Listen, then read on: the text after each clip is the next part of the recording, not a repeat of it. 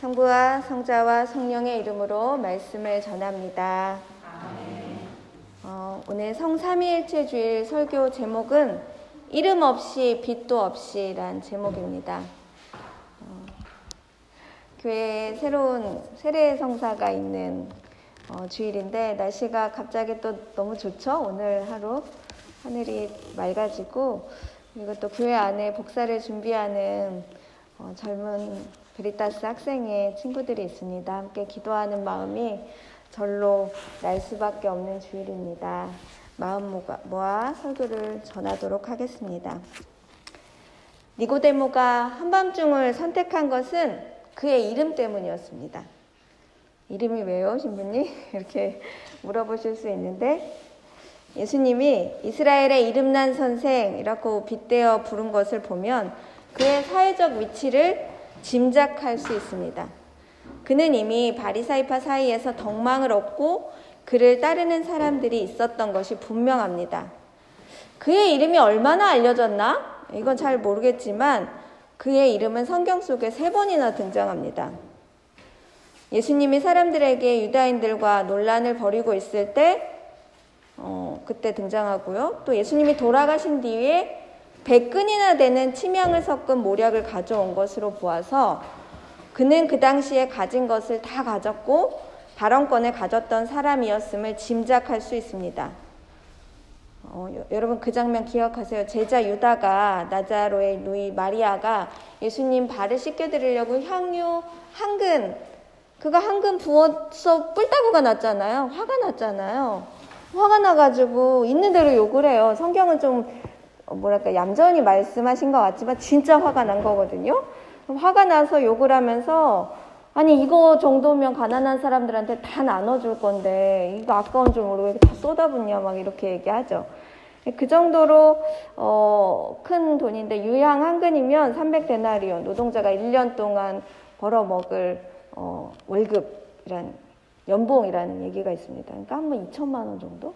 생각할 수 있는데 잘 모르죠. 향유랑 모략은 다 좀 다를 수는 있지만 아무튼 100근이나 갖고 왔다는 건 대략 좀 계산해 볼 수 있죠. 얼마나 그 사람이 부유했는가.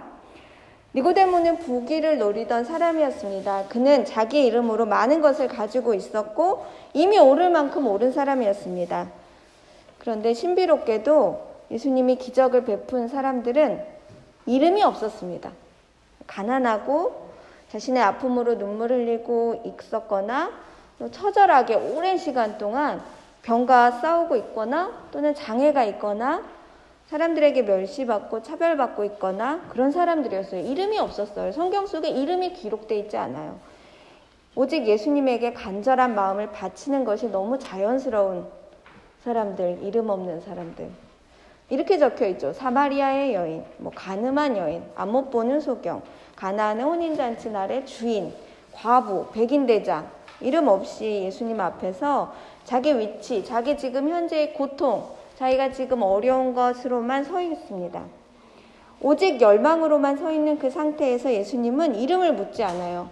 너 이름이 뭐니? 너 어디서 왔니? 이렇게 묻지 않아요. 그냥 아, 너가 정말 아프겠구나. 너가 낫기를 원하냐. 이렇게 물어보죠. 그 마주한 고통에 집중하시고 살피실 뿐입니다. 니고데모의 밤길도 그들의 이름 없음과 같은 맥락에서 읽혀집니다. 밤은 우리들에게 진짜 선물이에요. 뭐 애들이 자잖아요, 그죠? 애들이 자요. 이렇게 잘 때 천사 같은지 모르겠어요. 어, 집안일도 안 해도 되고 어, 지금은 뭐 24시간 가동되는 공장이 많긴 하지만 공장의 불빛도 꺼지고 일상이 멈추고 아우 진짜 혼자 있을 수 있어요. 각 개인에게 뭐 이 선물과 같은 시간을 보내는 방식은 다 다르지만 뭐 잠을 자든 그렇지 않든 깨어 있든 또는 뭔가 고요하게 기도를 하든 밤이라는 시간은 참 축복입니다. 이 시간에는 색이 드러나지 않고 경계가 없고 어, 그 속에서 길을 내고 걷는 이가 어, 생겨날 수밖에 없습니다. 자기가 그러니까 길이 안 보이고 누구에게 물을 수가 없잖아요. 그 사람 중에 한 명이 니고데모인 거죠. 음. 제가 이제 글을 밤에 쓰는 습관이 있는데 아 이게 손가락이 밤만 되면 이게 손가락이 막 움직여. 아 근데 손가락이 밤만 되면 왜 움직일까? 낮에도 좀 움직이면 참 좋은데 이런 생각을 하면서 글을 주로 밤에 쓰는데 어, 제가 왜 그럴까 생각해 보니까 밤에는 글 쓰는 데만 집중하기 때문에 제 손가락이 하는 일이 오직 글 쓰는 일만 하기 때문에 그런다라고 생각합니다. 그 시간에 자유로운, 그러니까 아무것도 안 하고 오직 설교를 쓰는 제 손가락을 보면서 아이 밤이 주는 축복은 남다르다. 그래서 니고데모가 밤에 찾아간 것이 아닌가? 그래서 저는 이 밤에 찾아가는 니고데모의 복음을 무척 아끼고 어, 종종 읽게 됩니다. 밤, 경계가 허물어지는 그 시간에 니고데모라는 한 사람도 밤에 찾아가는 길을 상상할 수 있잖아요, 금방. 그 밤에 분명 이름난 선생이 아니라 니고데모 나로 마주하기 위해서 예수님을 찾는 거죠. 예수님, 누구세요? 저 왔는데요. 하고. 마음속의 갈망으로 처음부터 마주하고 솔직하게 묻습니다. 이렇게 여기 나와 있어요. 첫 문장에. 어, 뭐라고 나와 있는데, 저는 이걸 이렇게 읽게 돼요. 선생님, 당신이 메시아 맞죠? 아무래도 하느님이 같이 있지 않고선 그런 기적을 행할 수 없는 거 보니까 메시아 맞죠? 이렇게 얘기합니다. 이스라엘의 오랜 갈망, 오시기로 한 그분이 오시는 거, 그러니까 온 백성들이 메시아를 기다리고 또 기다렸습니다. 그것에 대해서 어, 니고데모는 확인해 보고 싶었던 거죠. 기다려라, 그분이 오신다, 오시기로 했기 때문에 오신다, 하느님이 그분을 보내주신다라고 어, 말해 왔기 때문에 그 정직한 눈길 속에 예수님이 눈에 들어왔던 겁니다. 그래서 하느님이 함께 계시지 않고서 어떻게 그런 기적을 베풀겠습니까? 당신이 오시기로 한 메시아 맞죠? 라고 재차 확인합니다. 어, 여기에 오버랩되는 다른 복음이 있습니다. 오랜 시간 스승을 쫓아다니던 세례 요한의 제자들. 세례 요한이 메시아가 오신다. 난 그 사람을 위해 준비하는 사람이야. 내 뒤에 오는 사람이 있어. 어, 너네 기다려, 기다려. 그분이 오시면 우리를 구원해 줄 거야. 라고 얘기하죠. 세례 요한이 곧 사형을 처할 감옥에 갇히게 돼서 제자들이 찾아옵니다. 급한 마음에. 예수님한테. 예수님, 당신이 오시기로 한 사람 맞아요? 우리 스승님은 저기 있는데, 스승님이 당신을 따르라고 했는데, 메시아가 맞다면 따르겠습니다. 이렇게 급한 마음을 올려드립니다. 상황은 다르지만 기다리는 사람의 갈망 때문에 예수님께 도달한 그 발걸음, 음, 이것은 축복받아야 마땅합니다. 얼마나 많은 사람들이 메시아를 기다리고 자신이 가진 두려움과 고통에서 해방되고 싶은지 살펴보게 됩니다. 예수님은 그런 긴, 큰 기다림 끝에 오신 분입니다. 성삼위일체까지 오게 되면 숨을, 큰 숨을 쉬게 돼요. 다 도달했구나. 아, 그러니까 대서사시가 끝나는 거예요. 비로소 우리가 멈출 수 있고 어, 새로운 길로 걸어갈 수 있게 됩니다. 거룩하고 거룩하고 또 거룩한 그 거룩한 일치, 일치 속에서 진리가 어떻게 완성되고 완성되는지 우리에게 이야기를 걸어오십니다. 우리는 이 대서사시의 마지막 종착역에 도착했습니다. 하느님이 우리를 어떻게 창조하시고 지금도 멈추지 않으시고 앞으로도 창조를 이어가실 것이다 라는 대서사시를 보게 되는 거죠. 삶을 더 오래 사신 분들의 가지시는 여유가 참 귀해요. 저도 이제 그 뒤로 가겠죠? 음, 이분들, 뭐, 노하우라고 얘기하는데, 어떻게 하는지 아는 삶. 그러니까 별로 안달하지 않아도 금방 답을 얻는 삶. 대서사를 겪은 사람들은 조급하지 않아요. 큰 일을 겪어봤기 때문에 애 한 명 난 사람쯤은 사람은 뭐 별로 큰 일에 어 작은 어 그렇게 마음이 동하잖아요. 뭐 그냥 애도 낳는데 뭐 이렇게 되는 거죠. 그래서 전쟁을 치르신 분들이나 아주 큰 일을 치르신 분들은 그쯤이야 이렇게 되는 것 같아요. 아, 어, 나이가 많으신 분들이 기르는 아이들이 여유롭고 따뜻하고 그리고 조급하지 않은 까닭을 보면은 아, 그 여유와 기다림이 주는 선물이 그 은총이 특별하다라고 생각하게 됩니다. 어떻게 하는지 아는 삶, 대서사시를 다 읽고 나서 이것으로 끝나지 않았다라고 말 수, 말할 수 있는 희망, 이걸 마음속에 간직하는 것이 그리스도인의 가장 귀한 축복입니다. 희망을 잃지 않고 더욱 풍성해질 밤의 시간을 기꺼이 받아들이고 모든 것이 멈춘 시간인 것 같지만 더 풍성해지는 시간으로 우리를 초대하는 거죠. 그 시간을 기꺼이 받아들이고 한낮의 곡식이 나다를 맺는 시간을 게을리하지 않는 그 시간, 대서사까지 온 사람들만이 가능합니다.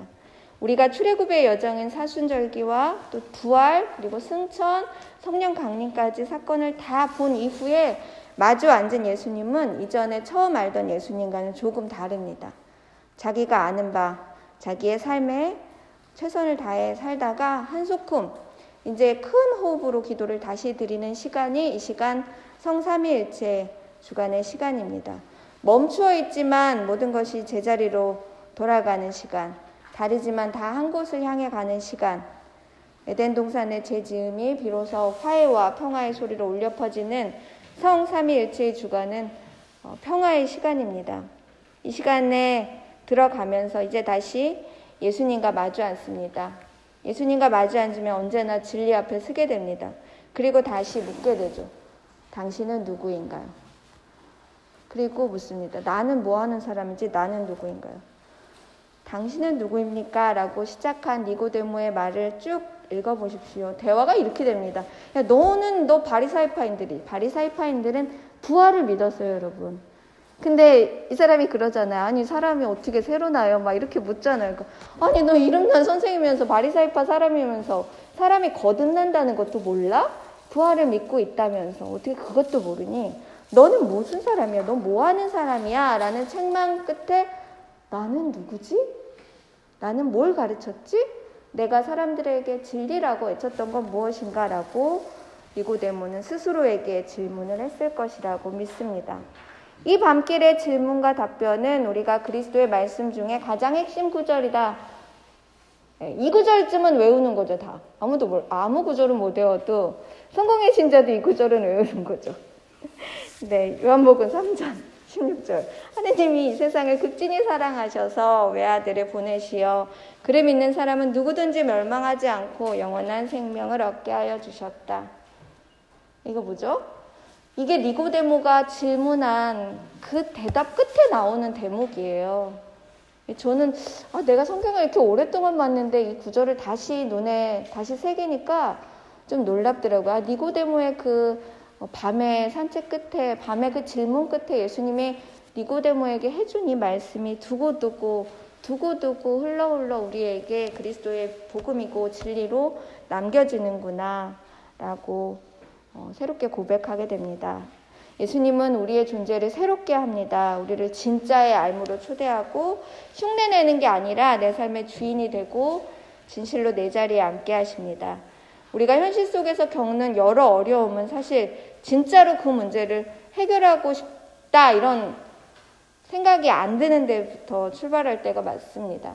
니고데모는 참 구도자였어요. 그래서 자기가 가진 열망을 예수님 앞에 와서 진짜로 물어본 거죠. 어제 마지막 교육 시간이었어요. 교육을 세 달 동안이나 했습니다. 토요일 오전에 한 시간씩. 훌륭하시죠?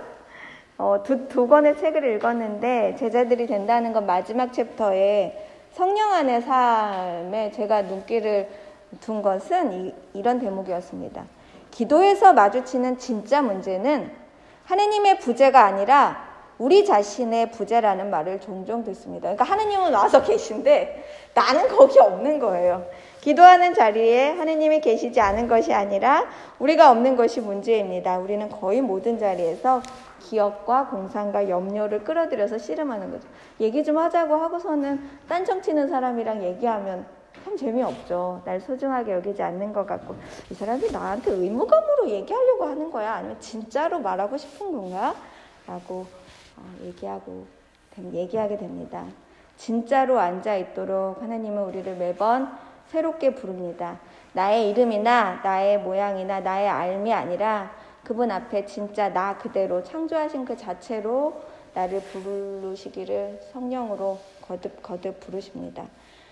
성삼위일체 주일까지 굉장히 긴 여정이거든요. 거룩함이 순간에 완성되는 것이 아니다라는 것을 여러분들은 지켜보셨습니다. 거룩함은 서로의 상통, 서로의 교류, 안 되는 것에서 다시 화해하고 다시 하려고 노력해보고 애쓰고 그러다 또 망해가지고 다시 일어나고 이런 흐름 속에서 완성됩니다. 그러니까 여정이에요. 거룩함은 절대로 이것이다 라고 말하는 순간 끝 그거는 사실이 아니에요.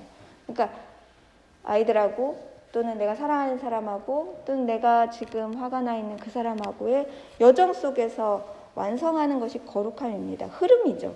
어느 순간 내가 얻은 답이나 지위나 부기나 명예는 모두 한순간에 날아, 날아갈 수 있지만 내가 어떻게 걸어가야 하는가, 내가 진짜 열망이 어떻게 사용돼야 하는가를 아는 사람들은 언제든지 진짜를 꺼내서 답을 찾을 수 있습니다. 시편의 말씀처럼 우리는 하느님께 새 힘을 얻을 수 있습니다. 그 새 힘은 마르지 않는 샘물이고 하늘 곳간의 보화입니다. 그 길을 아는 사람은 걸어가도 지치지 않고 목마르지 않습니다. 왜냐하면 걸어가다가 하느님이 주시는 샘물 마시면 되거든요. 거룩함의 기다림을 마음속에 품는 우리들이 되시기를 바랍니다. 그 아름다움이 여러분들을 지켜주시고 감싸주실 것입니다. 네.